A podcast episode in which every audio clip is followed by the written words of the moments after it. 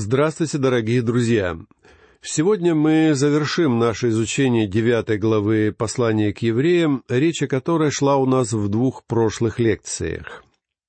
Девятая глава принадлежит к очень важному разделу этого послания, который начинается с восьмой и продолжается вплоть до конца десятой главы. Речь здесь идет о том, что Христос является лучшим первосвященником, который несет свое служение в превосходнейшем святилище и приносит в нем большую и высшую жертву в рамках Нового Завета, держащегося на несравненно лучших обетованиях. В начале этой главы автор говорит об израильской скинии, являвшейся образом или тенью истинного небесного святилища. В нашей прошлой лекции мы очень подробно обсуждали все это. Сегодня я хочу лишь еще раз повторить все то, что мы уже сказали относительно земного святилища, которое значительно уступало тому святилищу, что находится на небесах. И вот что мы с вами выяснили на этот счет. Во-первых, это было истинно земное святилище, всецело принадлежавшее этому миру. Оно было сделано из обычных земных материалов и располагалось на этой земле. А наш первосвященник Иисус Христос вошел с большую и совершеннейшую скинию нерукотворенную. Эта истинная небесная скиния не имеет ничего общего с этим миром естественного творения. Она является лучшей и совершеннейшей скинией, а потому позвольте мне сказать вам совершенно откровенно. Все наши сегодняшние усилия, направленные на то, чтобы сделать наши церковные богослужения более привлекательными, служат лишь нашей плоти. Я говорю сейчас о всевозможных изображениях, скульптурах, витражах, которые используют различные церкви в своих богослужениях. Все это служит физической, плотской составляющей человека, но никак не служит его духовным нуждам. Мы должны сознавать, что на небесах существует истинная скиния, и что там есть истинный первосвященник, а также истинное духовное поклонение. Вы можете поклоняться ему в любом месте и в любой обстановке — и это просто чудесно, когда люди могут собраться вместе в церкви и по-настоящему поклониться Богу.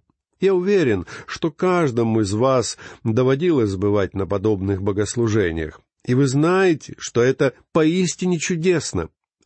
Израильская скиния являлась всего лишь тенью чего-то грядущего, ибо это святилище никогда не являлось истинной реальностью. Но почему-то многим христианам никак не удается расставить все на свои места в этом вопросе.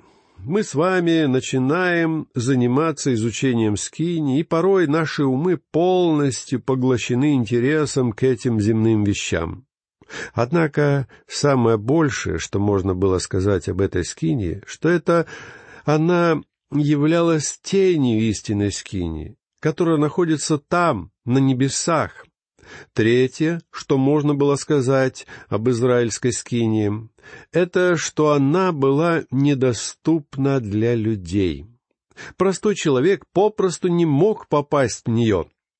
Если бы вы принадлежали к числу детей Израиля и жили в то время, вы не смогли бы просто войти в присутствие Бога. Вас остановили бы еще у входа во двор Скинии. Вам обязательно понадобилась бы жертва. Да и в этом случае вы не смогли бы пройти ни шагу дальше, потому что все необходимые служения совершали за вас священники. Однако сегодня мы являемся священством верующих, и каждый из нас имеет доступ к Богу. Это одна из величайших привилегий сегодняшних верующих, которой мы удостоились, потому что Христос разорвал завесу скинии надвое — он вошел в присутствие Бога, представ перед лицом Небесного Отца. Он находится на небесах, друзья мои, пребывая там ради нас. Что же касается израильтян, то они были лишены этой чести в рамках прежнего завета. Кроме того, это земное святилище было временным путем к Богу, в отличие от того пути, который Господь Иисус Христос будет держать открытым для нас в течение целой вечности. А земная скиния была всего лишь временным устройством. И, наконец, эта земная скиния со всеми ее ритуалами и жертвоприношениями была бессильна изменить сердца людей. Этот факт я хотел бы подчеркнуть более всего остального.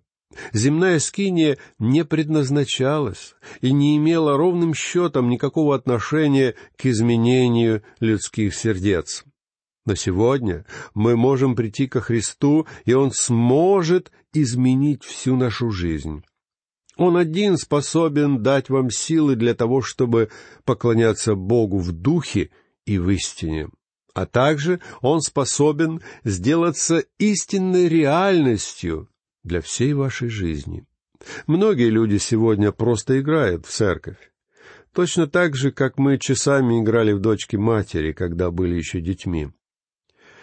Я знаю многих христиан, которые уже достигли зрелого возраста, их волосы убелены сединой, однако они по-прежнему увлеченно играют в церковь. Они посещают заседания всевозможных комитетов. Они входят во всевозможные советы. Некоторые из них поют в хоре, некоторые преподают в воскресной школе. То есть они увлеченно суетятся, подобно муравьям, а точнее, подобно термитам. И их усилия нередко оказываются столь же эффективными, как деятельность термитов. Они думают, что они служат Богу, Однако, друзья мои, вы никогда не сможете служить Ему до тех пор, пока не придете к Нему с истинным поклонением. Открытое поклонение Богу — это нечто, против чего с осуждением выступают современные либералы. Кто-то из либеральных богословов даже сказал однажды, что мир пытается избавиться от Иисуса двумя способами во-первых, распяв его, а во-вторых, принося ему поклонение. Друзья мои, это называется богохульством. Когда кто-то утверждает, что, поклоняясь Христу, верующие оказываются ничуть не лучше тех, которые распяли Его, Сегодня мы приходим к святому Богу на основании жертвы распятого Спасителя. Он один может заставить нас поклоняться Ему. Вот почему Павел пишет в своем послании к Ефесиным в 18 стихе. «Не упивайтесь вином, от которого бывает распутство, но исполняйтесь духом». И далее заметьте, о чем заговаривает апостол в девятнадцатом стихе сразу же после наставлений об исполнении духом. Он говорит, чтобы мы назидали самих себя псалмами и словословиями и песнопениями духовными, поя и воспевая в сердцах Господу. Это и есть поклонение. Друзья мои, самая большая радость для Божьего чада — это исполниться Божьим Духом и ощущать, как Дух Божий делает для нас реальным все, связанное со Христом. И это приносит поистине беспредельную радость нашим сердцам. Если вы действительно находитесь в присутствии Бога и возносите Ему поклонение, вы будете ощущать радость и пение в вашем сердце. Некоторым из нас не удается заставить свои уста в полной мере излить эту песню. Я, несомненно, отношусь к их числу. Однако эта песня, вне всякого сомнения, находится в глубине моего сердца. И это поистине чудесно, когда мы поклоняемся Спасителю. Именно таким является истинное поклонение, и это истинное поклонение всегда будет вести поклоняющегося к служению. Когда мы попадем в присутствие Бога, у нас уже не будет проблем со служением. Ну а сейчас, после этого небольшого отступления, давайте продолжим изучение второй части девятой главы этого послания, где нам говорится о превосходстве небесной скинии и небесной жертвы. Прочтем стихи с одиннадцатого по пятнадцатый. «Но Христос, первосвященник будущих благ, придя с большую и совершеннейшую скинию нерукотворенную, то есть не такового устроения, и не с кровью козлов и тельцов, но со своею кровью однажды вошел во святилище и приобрел вечное искупление. Ибо если кровь тельцов и козлов и пепел телицы через окропление освещает оскверненных, дабы чисто было тело, то кольми паче кровь Христа — который Духом Святым принес себя непорочного Богу, очистит совесть нашу от мертвых дел для служения Богу, живому и истинному. И потому он есть ходатай Нового Завета, дабы вследствие смерти его, бывшей для искупления от преступлений, сделанных в Первом Завете, призванные к вечному наследию, получили обетованное. Основное внимание в этих строках сосредоточено на том факте, что Господь является ходатаем Нового Завета. Все те люди, которые приходили к Богу в рамках Старого Завета, то есть ветхозаветные святые, были спасены исключительно потому, что они ожидали Его пришествия, когда приносили свои жертвоприношения. Я не знаю, насколько глубоко они знали и понимали все это. И тем не менее, Господь Иисус сказал, как мы читаем в Евангелии от Иоанна в 56 стихе 8 главы, «Авраам, отец ваш, рад был увидеть день мой, и увидел, и возрадовался». Книга «Бытие» ничего не сообщает нам об этом событии, однако нам вполне достаточно, что об этом говорит сам Господь Иисус. Я верю, что все великие ветхозаветные патриархи смотрели вперед на пришествие Христа. Иными словами, в те времена Бог, образно говоря, давал людям спасение в кредит. Кровь козлов и тельцов никогда не смывала грех. Люди лишь приносили жертвы верой. И когда Христос пришел, Он умер в прощении грехов, соделанных прежде, как говорит апостол Павел в третьей главе послания к римлянам. То есть он умер за грехи всех людей, живших со времен Адама и вплоть до момента распятия. И с тех пор мы с вами тоже приходим к Нему по вере. Далее давайте прочтем шестнадцатый и семнадцатый стихи. «Ибо где завещание, там необходимо, чтобы последовала смерть завещателя, потому что завещание действительно после умерших, оно не имеет силы, когда завещатель жив. Если написавший завещание человек все еще жив, это завещание является не более чем простым листком бумаги и не способно ничего никому сделать. Завещание не может вступить в силу, пока не умрет завещатель. Точно так же и Христос. Он не мог спасти никого, пока был жив. Не поймите меня превратно. Я лишь хочу сказать, что жизнь Христа никогда не могла спасти вас. Поэтому именно смерть Христа дает вам спасение. Прочтем стихи с 18 по 21. Почему и первый завет был утвержден не без крови? Ибо Моисей, произнеся все заповеди по закону перед всем народом, взял кровь тельцов и козлов с водою и шерстью червленую и сопом и окропил как самую книгу, так и весь народ, говоря, это кровь завета, который заповедал вам Бог. Также окропил кровью и скинию и все сосуды богослужебные. Да и все почти по закону очищается кровью, и без пролития крови не бывает прощения. Автор говорит здесь о дне очищения, когда первосвященник отправлялся во святое святых от лица всего народа. И на основании этого действия священника весь народ Израиля принимался Богом еще на один год. Слово «кровь» встречается в этом отрывке шесть раз, указывая на место и силу крови в ветхозаветных ритуалах. Принцип, что без пролития крови не бывает прощения, являлся главной аксиомой всего Ветхого Завета. Также кровь являлась очень важным элементом Нового Завета. Вот почему в наших церквях мы поем известный гимн со словами о том, что есть сила в крови Христа. А читая книгу Откровения, мы узнаем, что победа была одержана не посредством талантов, одаренности или гениальности каких-то отдельных людей, но через какую-то особую физическую силу и даже не через духовную силу. Она была одержана через кровь Агнца.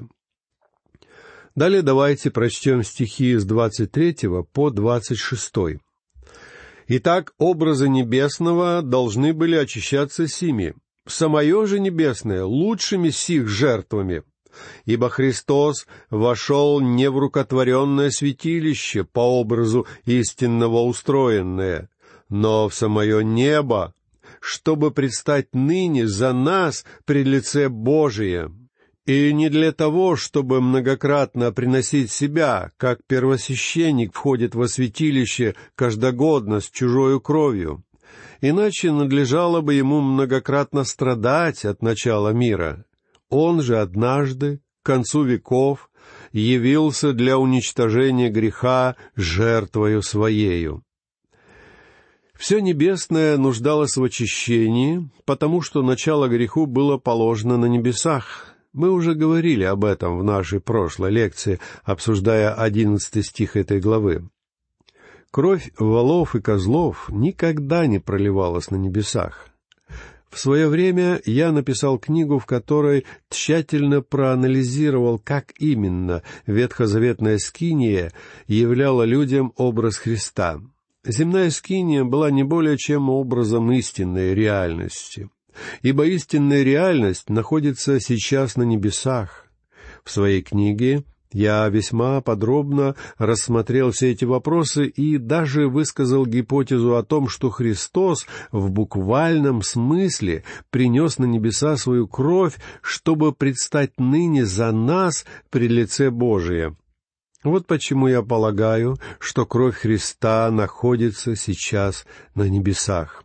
И я верю, что на протяжении всей вечности эта кровь будет находиться там, дабы напоминать нам о цене, которую Спаситель заплатил за наше искупление. Христос вошел не в какое-то рукотворное святилище. Небесное святилище является духовным, но от этого оно не становится менее реальным, будучи столь же реальным, сколь реальна его кровь. Он умер на земле, чтобы спасти нас, и Он живет на небесах, чтобы хранить наше спасение. Он находится там ради нас. Далее прочтем стихи двадцать седьмой и двадцать восьмой. «И как человекам положено однажды умереть, а потом суд, так и Христос однажды принеся себя в жертву, чтобы подъять грехи многих, во второй раз явится не для очищения греха, а для ожидающих его воспасения. Смерть является естественным порядком вещей для всякого человека. Для неспасенного человека после смерти нет ничего, кроме суда. Поэтому, друзья мои, если смерть Христа не спасет вас, впереди вас не ждет ничего, кроме осуждения. Но смерть предназначена не для всех людей. Слава Богу за это. Человекам положено однажды умереть, но некоторые не умрут. Я иногда слышу, как пожилые люди жалуются на свой преклонный возраст и говорят о том, как им хочется поскорее уйти из этого мира и предстать перед Господом. Я не знаю, как вы, но я буду не против подождать еще чуточку дольше. Я не спешу умирать. и надеюсь, что смогу дожить до его прихода. Я не знаю, удастся ли мне осуществить это намерение, но именно этого я хотел бы. Итак, Христос однажды принес себя в жертву, чтобы подъять грехи многих, во второй раз явится не для очищения греха, а для ожидающих его во спасение, как мы читаем в двадцать восьмом стихе. Этот стих говорит не о восхищении, но о его пришествии как высшего судьи этой вселенной. Однако верующим не придется предстать на этом суде. Когда он придет во второй раз, он придет не для того, чтобы разрешить вопрос греха.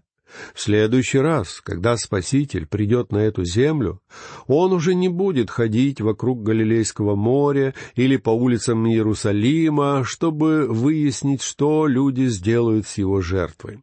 Он придет, чтобы совершить суд. Поэтому сегодня мы с вами можем выразить все это очень просто. Существует всего лишь два возможных места для наших грехов либо наши грехи будут лежать на наших сердцах, либо они будут возложены на Христа. Если вы не приняли жертву Христа, если вы не доверяетесь Ему как вашему Искупителю, если Он не является авторитетом для вас, тогда впереди вас не ждет ничего, кроме суда великого белого престола. И никто из тех, кому придется предстать на этот суд, не будет спасен. Однако все представшие на этот суд получат справедливый шанс, чтобы предъявить ему свои дела и обнаружить, что Бог был абсолютно прав все это время. И у меня есть новость для вас. Бог всегда прав. Поэтому сегодня, если ваши грехи все еще лежат на вас, нет ничего, что может удалить их, кроме смерти Христа. Когда Христос придет в следующий раз, это уже будет не для очищения греха, а для ожидающих Его во спасение. Иными словами, Он завершит спасение в это время. Наше спасение имеет три времени. Мы были спасены, мы спасаемся, и мы будем спасены. Возлюбленные, мы теперь дети Божьи, но еще не открылось, что будем. Знаем только, что когда откроется, будем подобны Ему, потому что увидим Его, как Он есть. Читаем мы в первом послании Иоанна, в третьей главе, во втором стихе. И это, друзья мои, будет величайший день. Это будет великий день для каждого из нас — Поэтому давайте не будем отчаиваться в отношении друг друга. Бог еще не закончил свою работу с каждым из нас. Однажды во время какой-то дискуссии в церкви одна прихожанка встала и сказала, Большинство христиан должны были бы повесить себе на грудь табличку с надписью, что они являются не самым лучшим примером того, чего способна добиться Божья благодать. Я думаю, что подобная надпись должна украшать каждого христианина. Бог еще не закончил свою работу со всеми нами. И слава Ему за это. Этой мыслью я хочу завершить наш сегодняшний разговор и попрощаться с вами. Всего вам доброго, до новых встреч.